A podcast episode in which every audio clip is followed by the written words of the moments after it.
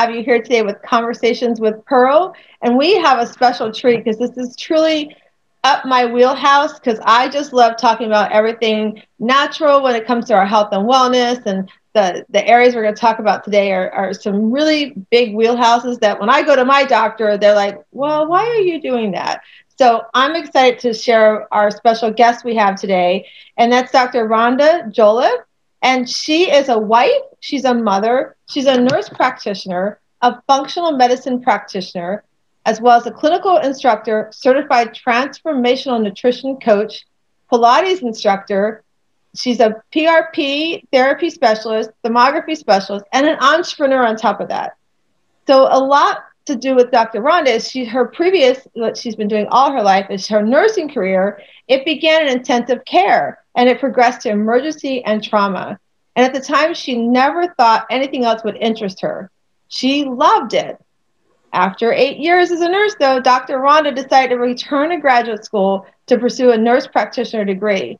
It's during her graduate program, a guest lecturer spoke on hom- homeopathy and lightning struck for her. It was at that moment she some things that were said in, from the guest speaker that forever changed the way she thought. Dr. Rhonda's world in medicine as she knew it was never the same. She started studying holistic and integrative medicine, and it be- has become her passion. And it didn't take long for her to realize she wanted to practice. She felt this was the best medicine and transitioned to the study of functional medicine. And today, functional medicine is the foundation of her practice. Her private practice of 20 years thrives because patients search for answers. I know I search lots of answers, right? And the patients that enter her clinic, they look for empowerment to take care of their own health. They don't rely on medications to band and be a, that band aid to a problem, right? Her patients are smart. So Dr. Laura's mission is simple. She helps you navigate the complexities of hormone balance and improve your health through that balance. She provides support, guidance, and real solutions through education, premium products, and programs. She will meet you with her compassion, decades of world experience, and of course, deep respect. She believes that the current healthcare system fails us when it comes to total mind, health, body, and spirit. And you all know if you listened to me before, I'm right there with her. So please help me welcome Dr. Rhonda. Welcome. Thank you. Thank you. I'm really happy to be here. And thanks so much for asking me. This is one of my favorite things to do, actually, is to talk and just chit chat and educate. That's one of my favorite things ever. well, I'm excited because that's exactly what we're going to do is educate. And, and so I want to start like, let's just delve right in functional medicine. When people hear the word functional medicine, they're like, well, what does that mean? I want to function better, or you know. So tell us a little bit more about functional medicine, and and we heard in your bio, but really, what was the passion that drove you to be more uh, with your practice, like really fo- focus on that? You know, the reason I chose functional medicine back when I did, I live in a very conservative um, medical community, and I felt that when I started this whole um, new um, education and, and practice on holistic or integrative or whatever word you want to use, I knew very clearly that I had to stay very science based. And so functional medicine is the, at that time, that was where the science really was um, in this whole new world that I was in delving on. So that is why I chose functional medicine as my foundation for education functional medicine is really it's about our biology. It's it's it's how our body functions. Um, at the cellular level our bodies do a lot of things. And um, it pulls in genetics uh, which is our genes epigenetics which is the environment and how that affects our genes uh, and it looks at ways that you can support your body to help it heal itself. Uh, and so I love the word function because um, I always I always talk about this continuum. Um, there's a continuum of health and disease. And then there's a lot in between. And so, what people go to the doctor and they're not feeling well, the doctors are looking for disease. Okay. And, and they're doing all these tests and doing disease, and everything comes back normal. It's like you're fine. Well, then why don't they feel well? Um, and so that's dysfunction. And so there's a lot of continuing towards dysfunction, and I can almost tell how close somebody is to disease or that they're way over here. Let's keep you really healthy so you never go down that continuum of disease. And so functional medicine is really working with the dysfunction, understanding the dysfunction, what's going on in your body, and what your body needs to um, to to do to make that so you do prevent disease. So I'm all about preventing disease. Treating dysfunction and preventing disease is kind of my thing. Now, over the years, because I've been doing this since 1997, so over the years, um, things have really through technology and genetic testing has really um, ha- has really grown. So it's pretty exciting. So now we can do genetic testing where we can really individualize care a lot more, even according to your genes. So if your genetic makeup is this, um, you would um, be best served through this. So I do a lot of, I really like looking at genetics, epigenetics, and that's really more individualized care. So it's become really precision or individualized care, whichever word you want to use. So that's kind of where I'm at today. I love that. And I love that that individual care. I love, you know, the the I mean, who would have thought years ago we'd have this ability to do this genetic testing, right? And so I think it's so powerful because like you said, then you can really hone in on what it is that that that patient has really got going on and let's take care of that you know and even be able to like foresight right this is genetically what you might be predisposed for so let's try to treat you now before you get to that end of the disease right i love that do you find that more women are starting to take control of that and, and leaning more towards a functional side of medicine? I remember I had um, a friend whose daughter was becoming a nurse, a doctor, and I remember her telling me she told her daughter, "Listen, you want to be successful in this when your clients come in, when your patients come in, really listen to them and hear what they're saying because they know their body. They're living with their body every single day. They're coming into you for 20 minutes, maybe 10 minutes tops with you. So they they're living it 24/7, right? So I know when I was introduced to functional medicine that it was like an aha and I like almost 20 years ago I was introduced to it. So as you and I were sharing before, you know, I go to my doctor for the things I have to go to because that's where I need to go for that particular yes. Issue. But they challenge me on my taking control of, of what I'm doing. So are you finding more women are, are leaning towards a functional medicine? Absolutely. You know, when I first started out, I had to do a lot of education because people didn't know what it was um, and didn't even know that uh, something existed, such as giving your body something that will help it heal, like vitamin D, for instance. And, you know, we've heard about vitamin D this past year and how important that is, and zinc, we've heard about that. I've known that for years. So that, that really is at the cellular level what your body requires. And under certain conditions, your body requires more of something. Lifestyle is a big piece of it also. And so that's been, um, education as well what kind of lifestyle what lifestyle is right for you. And so that's really important. And when I first started out, I did a lot of education, and now people are searching for functional medicine. They're going on the internet and they're looking for functional medicine. The word has become very popular. Uh, and or they might be looking up integrative medicine or natural medicine or any of those things when you google um, i come up and so that is um, what people are now looking for so people are searching me out i'm not marketing to get people in to understand what I do. That's really exciting for me that I've got to see that over the years to evolve the way it has. So that's been really exciting.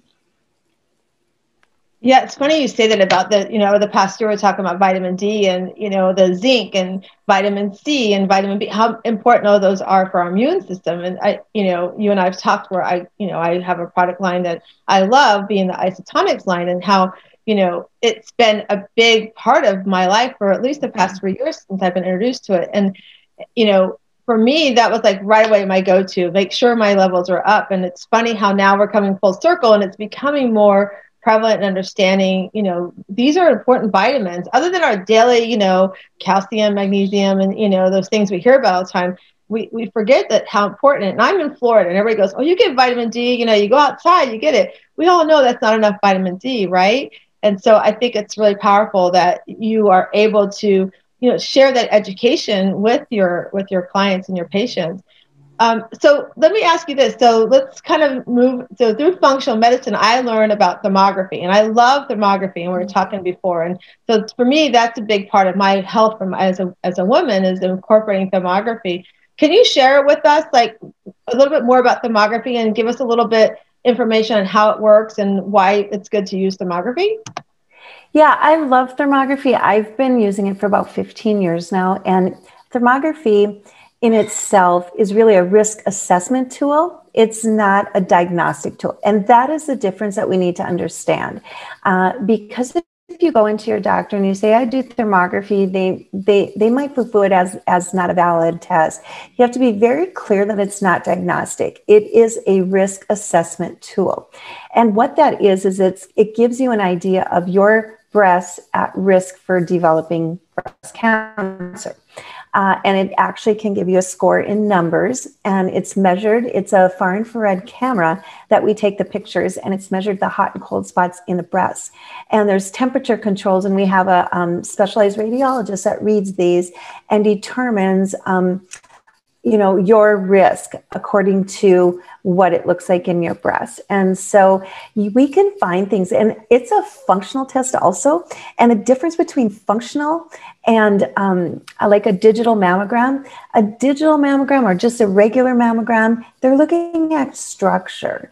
So it's it's like they're the structure of the body. So they need to see a lump needs to be visible for it to show up on a mammogram that's different than the functional test of a thermogram, where this is more energy and it's at the cellular level. If there's changes in that energy, it shows up on it shows up on it. So there may be some cancer cells developing that are nowhere near to a tumor, a visible tumor, but there's could be some cancer cells developing, and that shows up as a um, as a different pattern on the thermogram. And so that's how we decide this is your risk factor. And so um, we can find things on a thermogram up to six to eight years prior to anything ever showing on a mammogram. So I'm a, I'm a really big fan of it as a risk assessment tool. And so that is um, one thing that I really want to get clear that it's not diagnostic. So I don't use it instead of a mammogram, but we do use it as a screening and risk assessment tool. If they would be at high risk, I would recommend a mammogram then. Um, and so that is that is the difference. So many women that are healthy and they do thermograms and they do regular breast checks, they choose not to get mammograms, uh, and that's okay if their thermogram is fine. I'm okay with it, um, but because it is not diagnostic. But if your thermogram is clear and it's the same for years and years and years and years and years, your risk of breast cancer is very very low. Uh, and so we can kind of keep an eye on that every six months, every year, and see. And then the other thing is on that, it, it looks at changes. So let's say you're going along for years, you're fine, and all of a sudden there's changes. Um, and so those changes are something's going on. There's something at the cellular level that is changing on that thermogram. And so then you want to kind of ramp up on that. And a lot of times it starts with an inflammatory process.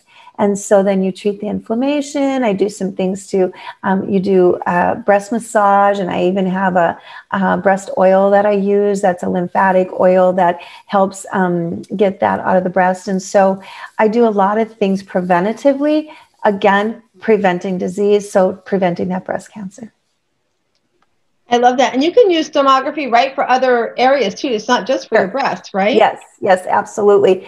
Some areas are very valid on the thermogra- thermography and some are not. So, like the thyroid is a really good indicator. The mouth, um, I love the mouth because the mouth actually has a lot of bacteria. Our our gums, our, our teeth have a lot of bacteria, very visible on the um, thermography. And so, I do like recommend dentistry or something if I see something on there. The mouth is really important to keep um, clean, and we do know, and there are some pictures if you go into the archives of thermography there are photos of somebody that may have breast cancer that came from their mouth, literally big white. White is a bad spot on a um, thermography, and you can see the trail of it going all the way down to where that cancer is. So it's really uh, interesting, and I think our mouth and oral health is extremely important. Uh, we do know that there's a lot of bacteria that can lead to cancer in the oral cavity. So yes, I do. I do mouth. Now it doesn't. Brain is not a good uh, it doesn't pick up the brain, so we know that. Um, so I would never say anything about the brain from a thermography. So we know certain things, the eyes, it doesn't really pick up. It might say something like inflammation at a certain area, um, but it doesn't pick up on every organ. Um, deeper organs like the brain, it doesn't. Prostate is not a good. Ovaries, it's really not the best for ovaries. Um, and some GI stuff, it's it's okay. Um, but breast, it's really good. Thyroid, it's really good. Mouth, it's really good. Um, uh, uh, circulation is really good in the extremities. Um, and so neuro- neuropathies will show up on there or any circulatory problems. Uh, so when you see that, then that would prompt you to do further testing. So again, it's a risk assessment tool. It would prompt you to do other testing to prevent illness, disease. I love that. And thanks for clarifying that. So, because I've shared with you, you know, I go to my doctor. So now I've got a better way of saying this. I use this for risk assessment. So, yes. for those of you who are listening, that's really important to understand. It's risk assessment. So, yes, I, I always want to get that clear um, because if we stay clear on what it really is used for, then we stay um, out of trouble. So, we don't get you know that we're bucking the mammogram because the mammogram is the gold standard for detecting and diagnosing um, actually, it's not diagnostic either. It, it is a screening tool. Um, and so that is really clear. And the thing about this, uh, um, the risk assessment, I liken it to when you get your cholesterol. Just because you have high cholesterol doesn't mean you have heart disease, right? So just because your thermogram is showing something funky doesn't mean you have breast cancer either. So if you go in to have a have a thermography and you get a report back that you know there's something showing up on here we need to do further testing that doesn't mean you have breast cancer a lot of stuff shows up on there that prior to ever having breast cancer so it's a risk assessment tool just like getting your cholesterol is Awesome. And so we're going to make our way through this process. I kind of started, you know, so we got to the breast. So now let's talk about what all us women that nasty letter that begins with the M, menopause and premenopause, right? So, so for me, I had a complete hysterectomy. First, I had a partial hysterectomy in 2000, and then 2005, I had to go in and actually have a complete hysterectomy. And so I know through many years before trying to get pregnant, I, you know, I tried for 10 years um, before we adopted our first son, and then we were able to have through infertility our second son. And I know for many years, like I think it was like seven years in a row, I was having fibroid tumors and just dealing with that and having to, and that was before they did, you know, laparoscopy stuff. I had to go and have the actual surgery, like a C section surgery. And so, you know, because way back then, when I did in 2005, when I had the complete hysterectomy, I made the choice of not doing, I didn't want to do just any kind of medicine just because prescriptions, just because I was, you know, had this hysterectomy. I just don't like to take meds unless it's necessary because I'm very much more in that functional, natural way, right? And so, talk to us about what are you seeing with women coming in with menopause? Are, are you seeing that women with, you know, all the conditions in the world we have going on, are you seeing women going to menopause earlier, later? And what would you say is some of the biggest struggles with that that women are dealing with? Yeah, so menopause is kind of my wheelhouse. I, it's it's one of my favorite topics. Perimenopause and menopause is really what I like to talk about most. I started treating women before I actually went through it myself. Uh, and so when I was in my early 30s, I was treating women in menopause. And then I went through menopause at age 50. And so then they kind of understand it a lot more. And so really clear um, on, you know, your treatment for menopause and really honestly, it starts with lifestyle. And I cannot say that enough. Uh, women, and, and I even have a little tagline that I say if you're not healthy going into menopause, you will be forced to be healthy because you'll figure it out that if you sleep better, if you eat better, if you exercise better, and you manage your stress, that is going to get you through menopause more than anything. And then there's all these other little supportive things. And so um, in 2002, uh, the big scare came out that estrogen caused breast cancer. And that was really probably, it was a really pivotal point in my practice because women just went off hormones completely and decided they're never going to go on hormones. And it's almost 20 years later, and we still believe that estrogen causes breast cancer. There's so many other things that cause breast cancer, and estrogen for many women is, is a needed thing. Uh, and so I do determine, you know, whether women need breast cancer. Many women still choose not or need hormones. many women still choose not to do hormones, and that is their choice. Uh, and and so I like to help them really work with their body to be the best that they can be because estrogen and progesterone are really important for many things our bones, our brain, our heart. Uh, and so you want to promote that as much as you can naturally if you can, or um, go on hormone replacement therapy if needed. So those are things that we all look at. Um, but now, um, when you say now, what is our most thing? I, I, don't think it's changed a lot. Maybe a little bit more this past year is stress. Um, and so, what happens in the body?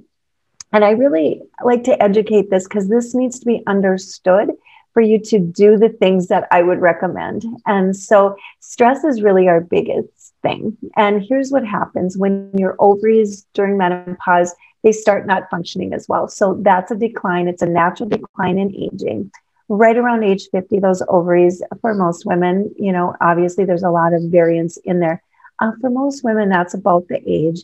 And when those ovaries start not working anymore, the other hormone glands, the other glands in our body need to kick in and work. And the biggest glands that need to kick in are our adrenal glands, because that's where you're going to get some production now of estrogen, progesterone, testosterone. That you were getting a majority of it from your ovaries. Now it's going to come majority from your adrenal glands. So it only makes sense to keep those adrenal glands healthy. So, what are the adrenal glands? Well, the adrenal glands secrete out cortisol and adrenaline, their main hormones, and then some DHEA and melatonin and a few other things. But the cortisol is kind of that main hormone and adrenaline. Uh, and these things need to be in balance. And so, cortisol, many people have heard it's our stress hormone, and it is. Uh, and so, if you're under a lot of stress, you're secreting out more and more cortisol. Now, if you've been in chronic stress where you've been stressed since a child and you go through menopause, you're going to have a lot harder time because basically you hardly have enough cortisol. So now you're low in cortisol, and that's even worse. And so, what happens at menopause when we get that crash, that has to do with our cortisol. And so, cortisol is so important in our sleep wake cycle, it's important in our energy, it's our natural anti inflammatory. I like to say that slowly because so many women start getting achy and they just their body aches and their joint aches and that has to do with cortisol not being in balance. So the cortisol has to work harder now that those ovaries are not working for you. The, the adrenal glands have to work harder. And so cortisol is a really important hormone now to keep in balance. Um, it also is our immune system. And so we know after menopause, women have more trouble with immune system. Uh, you hear of women having allergies all of a sudden, or they get more colds and flus, or they just don't feel as well because estrogens are so important for our bodily functions that when there's a change in it. So, supporting your adrenal glands is a must because that is going to help you still secrete out some estrogen. Um, as well as um, having that um, cortisol imbalance. So I'm really big on the stress. Uh, that is kind of like at the top of my list for um, uh, menopausal treatment with the lifestyle. And then the other hormone that we have to really pay attention to is our insulin.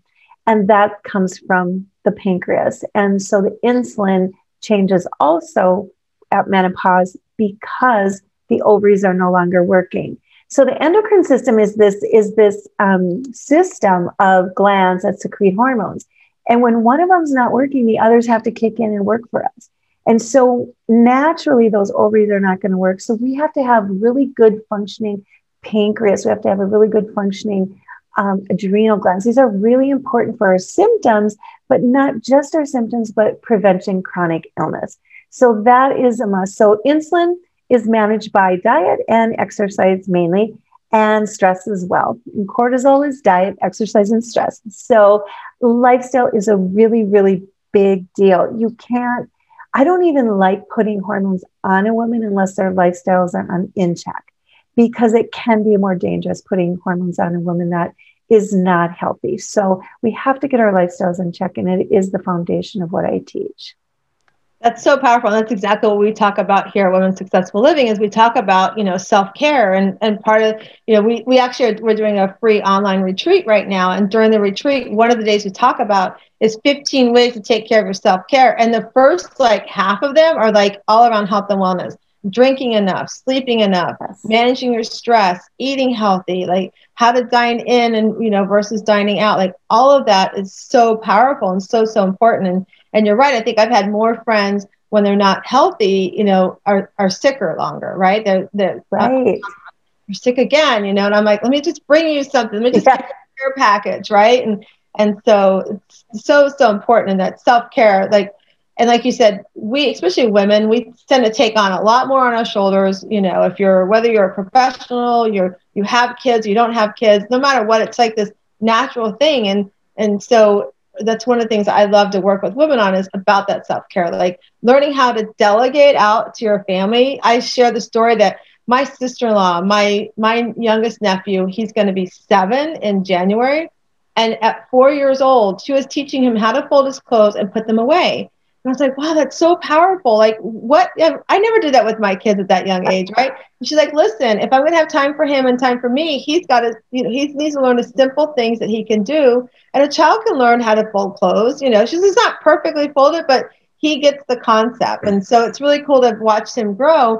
And for me, what I told her, what I love about it is that because I work with women and I watch women struggle so much about balancing their kids. I mean, my story is, you know, I put my kids before me for many, many years. And for a while there, I even put my oldest before my youngest. So there's a lot of guilt that was carried there. And to release that, you know, and realize that, hey, mama has to take care of her before she can take care of everybody else. And, you know, we grew up, I mean, I grew up Italian family, you know, mom did everything. Even though mom worked, she still did everything, you know, and, and that's what we were taught. And now, in today's world, it's a two household income that's managing. And then we throw on last year's COVID of like balancing. Now I got to be a teacher. I didn't sign up to be a teacher, right? I sent my kids to school for that profession, right? I don't know that I could have done it, but you're right. There's so much more stress that we are carrying, and it makes a huge difference. And like you said, in, in everything we do, and especially going into menopause. I like that. I've never, you know, I love how you said that about you've got to take care of yourself now before you go into menopause because it makes so much easier for yourself right? And so oh, go ahead.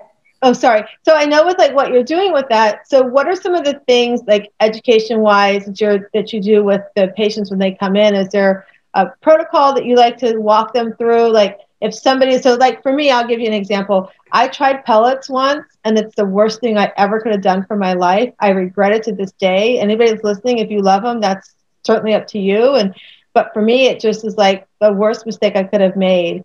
And so what are some of the things you're seeing women come in and going i want i want to know more about this yeah, um, well, it's interesting you brought up pellets because I've I, I haven't been a fan of that because there's some women that do absolutely f- fabulous on them, but the majority don't. And and um, and and there's a lot of tweaking. There's a lot going on there, and it's all about how you metabolize your estrogens. That's how everything is. It's how we metabolize our estrogens.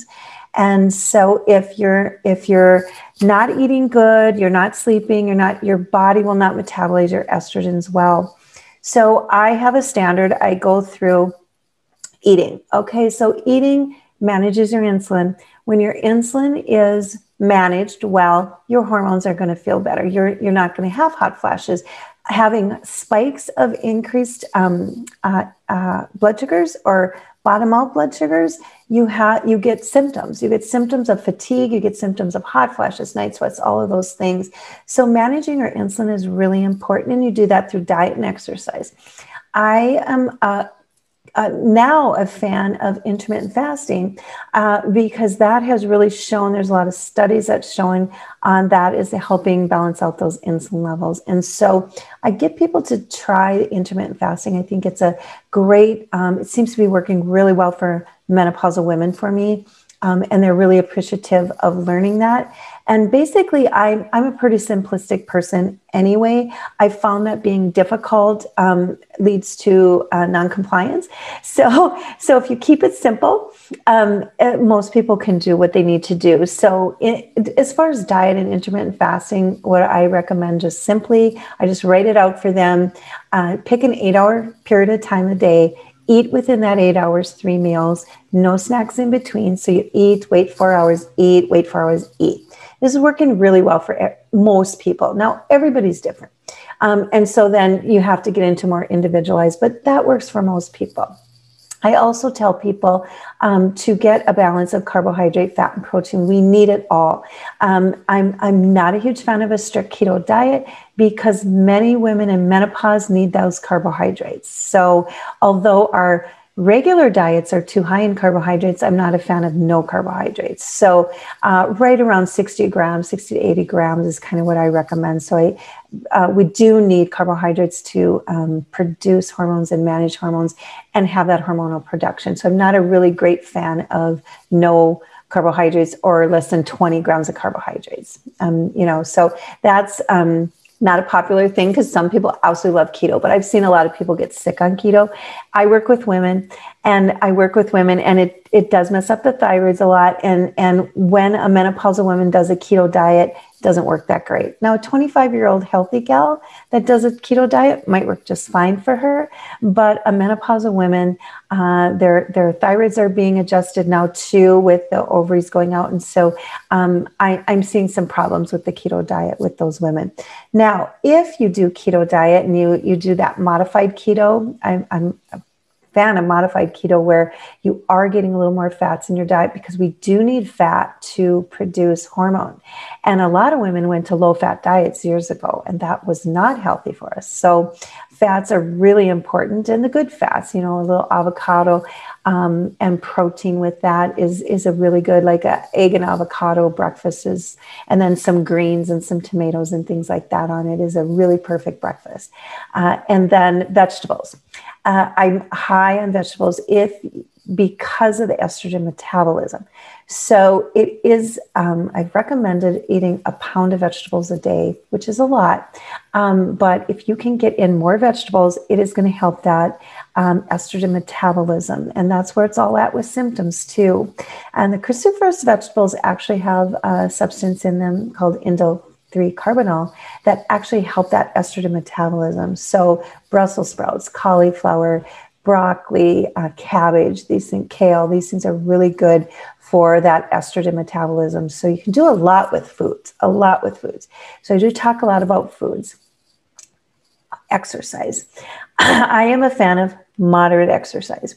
Um, what happens at menopause is women will come into menopause and they start getting getting that little weight gain that we were told seven to 10 pounds, tell them that's their new norm. I don't believe that has to happen. Um, but you need to explain that that is, you know, weight gain is a, is a common thing with menopause.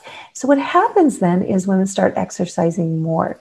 And that's not really uh, the way to do it, uh, especially if you're already exercising a lot. And the reason for that is, is you're pouring out adrenaline. Remember, adrenaline comes from those adrenal glands.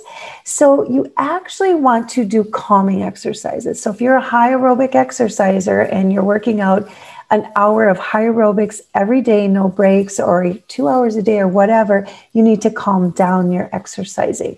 And it's really an odd conversation when you tell somebody to cut back on exercise to lose weight, um, but it is the truth. And I see it all the time when these high exercising women cut down to um, to lose weight and they actually lose weight. And it's all about resting those adrenal glands and letting them calm down. So i'm a huge fan of pilates love pilates yoga. Just stretching and meditation with your exercise is just really really important. Um, and so that's the kind of exercise i recommend. Sleep is the next thing and i really highly recommend getting a good night's sleep will make a huge difference. And we all know this. When you don't sleep well, you don't feel as well. What's more prominent at menopause, I will be honest. I used to be able to get very little sleep and function just fine. Now I do not. Um, and I used to stay up late. And now when I stay up too late, it, it affects me. And so I do know after menopause that has changed and it changes for most women. Sleep is really important. Sleep is when we rebuild our chemistry. And so it's important to sleep. And if you're waking up between 2 and 4 a.m., almost the same time every night, like, oh, 3, 310, here it is again, I'm awake. Uh, that really has to do with adrenals. And it tells me that your adrenals, when women say that, I see your adrenals are not working well for you. We need to focus on that. The best time to sleep is 11 to 7 it's really hard for women also because we like to wake up at five o'clock and get our adrenaline exercise in. It's probably one of the worst things you can do for yourself when you're healing your hormones. So if your hormones are all in balance, you might be able to tolerate that. But while you're healing them, 11 to 7 is the best just because of the way our hormones are released. So in the morning when we wake up, our cortisol start to rise, and if you get it to rise too early, it can have um, create some fatigue throughout the day. Um, and so 11 to 7 is best. Um, I have to negotiate that one with a lot of women. We, we try and figure out a sleeping plan for them because that's a hard thing to do if you're a woman that is waking up at 5, 4.35 because you want that quiet time. Um, if that's the case, you must be getting to bed at 9 and maybe your body is okay with that. But if you're having symptoms, maybe it's not. So we have to talk about that. Um, and then I stress management, and and this is a must. And so a lot of women they are dedicated to that 30 minutes, 40 minutes, one hour of exercise every day. We have to now dedicate that same amount of time, 30 minutes, to some kind of quiet time, whether it's meditation, whether it's listening to music, uh, reading a book, whatever it is that calms you, sitting in a chair, um, laying down, doing whatever, it's calming. Your body is calm, taking a bath, whatever it is, you need to figure it out for yourself and do that 30 minutes. And that needs to be some dedicated time for your body to calm and relax for those adrenal glands. I love all this information. This has been so amazing. Those of you that are listening, oh my gosh, I hope you took lots of notes because I've got lots of notes and I'm probably gonna have to go back and listen to the recording to make sure I got enough notes. So this is so powerful. And I like what you said too about taking that time. So yes, like that sleep is so, so important. And I was sharing with you how, you know, I was in a clubhouse room with you last week and I sleep good and all of a sudden, bam, something, you know, so I'm, I'm getting all that blood work and everything done, make sure everything's just going right. But I love, I have this uh, new habit that because you're right. I mean, I go we in our neighborhood here. We can walk up and go. There's an exercise room we can use, but I create a habit. It's funny. It's grown into online. We have this hundred days of walking for self care. So it's an online group. It's open to anybody, anywhere. So if you're listening, you just go to W. You on Facebook? It's WS Living or WSL, excuse me. Hundred Days Walking of Self Care. And so what we're doing is we're just making this movement on this 100 days of walking for self-care where we just want you to go out and want you to just walk. And while you're walking, think about things for you. So some this week we're going to start. Um, this week we talk about just walking and get an accountability partner within the group, right? But next week we're going to talk about affirmations, like while you're walking, say an affirmation to yourself. But I love. I get up in the morning. I'll go sit outside. I have a porch swing. So I take my journals outside. I do all my journaling. I do my prayer. I do my meditation and then my sneakers are with me. I pop them on and I go walk my neighborhood. So it's like, you know, if you set up a routine, for those who are listening, when you set up that routine and you allow yourself that quiet time, it's so powerful. Like I used to go around I'd be busy, busy, busy, busy. And I'd every so often they would go, and my girlfriend would go, Why are you breathing like that? I'm like, I did not do I, I don't even know I was doing it, right? And when I learned from I have a meditation coach that we we partner with, when I learned from her about meditation. I don't need a plug and play. I can just sit with myself and meditate. It's like, wow, I can just breathe. I just go back to my breath. So it's so powerful. And I'm so honored that we had you here today and talking about all these things that I share with everybody on here and I coach with everybody to have somebody like reaffirm self-care has got to be our number one priority to take care of everything in our health right down to when we're going to menopause. So it's just so powerful. So I want to thank you so much. And I want you to share with everybody before we go, so everybody who listens knows that we have a question that we do. We're going to do that in a minute. But Dr. Rhonda, will you share with everybody how they can find you, social media, website? Can you share that with everybody? Sure. Um, I my website is drrhonda.com, D R R H O N D A.com. And I have uh, a few tools on there. Um, I am on Instagram, and it is Rhonda Jolliffe on Instagram and Facebook. And my clinic on Facebook is Lifeways. And my uh, I also have a, a web or a Facebook, Dr. Rhonda. Uh, and so those are Facebook. I don't do much Twitter. So I do have a Twitter account, but I don't do much Twitter. And honestly, I'm not a huge social media person. So if you go on there and you're disappointed, it's, it's, it's just not my thing. And I, um, but I'm trying. It's one of my goals is to get better on, on, on, on social media. I, you know, it's, I, I'm, I'm not one to like talk, tell my whole story and do all that, but I'm trying to start Instagram doing some menopausal tips. That's kind of where I'm going. Um, I'm also in the process of um, working on an online program for menopausal women. So if you if you connect with me on those things, um, you can uh, you'll hear more about it through my list. Um, if you go to my website and you download my ebook on um, hormones, uh, that will put you on my list. And then when my menopausal programs come out sometime this fall, I'm thinking um, you'll you'll be aware of it. So you can stay connected that way. So I'm, I'm putting myself out there a little bit more this year uh, on social media and and online for some digital programs, which I think is really vitally important.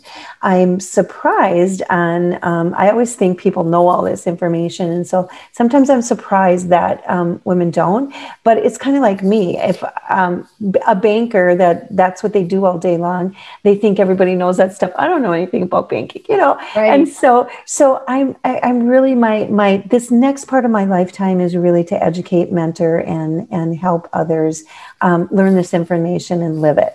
Uh, and so that's that's where you can find me. Awesome. I'm so glad that we were able to be that platform. When you do the Thank program, you. we'll have you come back in the fall and definitely share Share oh, love it. Thank yeah. you for being with us today. All right, so I prepared Dr. Rhonda to know that I have these cards. They're called Better Questions, Better Life. So you can go to betterquestionsbetterlife.com. And so I'm just going to move them. I'm not okay. letting her see. She's going to tell me when to stop, and we're going to ask her the question. So you okay, stop. All right, let's see. So your question is, oh, well, and I think you just answered, but what am I creating? Well, look at there, your course. was totally meant to be. I am creating a course. Uh, yes, I'm. I'm creating a couple courses, and also I'm looking at doing some retreats, women's retreats. Um, my, a good friend of mine just bought this um, uh, ranch in Bo- in Bozeman, Montana, and she's making it into a venue. And so I'm looking at doing some retreats too. So that is part of my creation as well.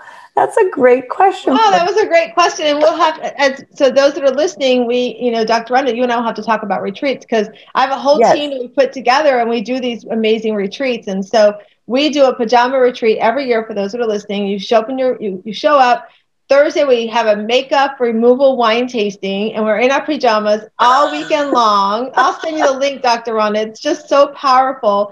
And so the whole weekend, we have empowerment speakers, we have breakout sessions, we do yoga, we do hiking, and we finish up on Sunday. And we have a special, really fun thing that happens on Sunday morning. But then Sunday afternoon, we go do something like within the town. We find things to go do. So this year, last I have a fear of heights. Last year we did zip lining and they tell me that was a baby zip line. So this year I guess I'm going zip lining again over the trees in the mountains of uh, Tennessee. So so that's so awesome. I love retreats. And actually the funny thing is you'll have to share that information with your friend because we're talking about doing a retreat in in the in Montana next year. So I'd love to talk to her about that. So well, let's talk about that. Let's yeah. talk. Her venue is going to be just amazing. So that would be awesome. Yeah, we'll definitely get that information from you, and we'll make sure to share it too as we when we um, put the podcast out, so people can if they're interested and want to know more about venues. we're always looking for venues. So I want to thank you for, for joining me today and, and being on a conversations with Pearl and, and just I want to remind all the listeners, you guys all know that I share with you that we're all brought into this world as an oyster, and then we open up this beautiful clam, and within that clam is a gorgeous pearl. And even though my name is Pearl, I believe you all are an amazing pearl inside that oyster, and I want you to go find your inner pearl of greatness. So have an amazing day, and thank you so much for joining us. I love it. Thank you so much. Have a wonderful day.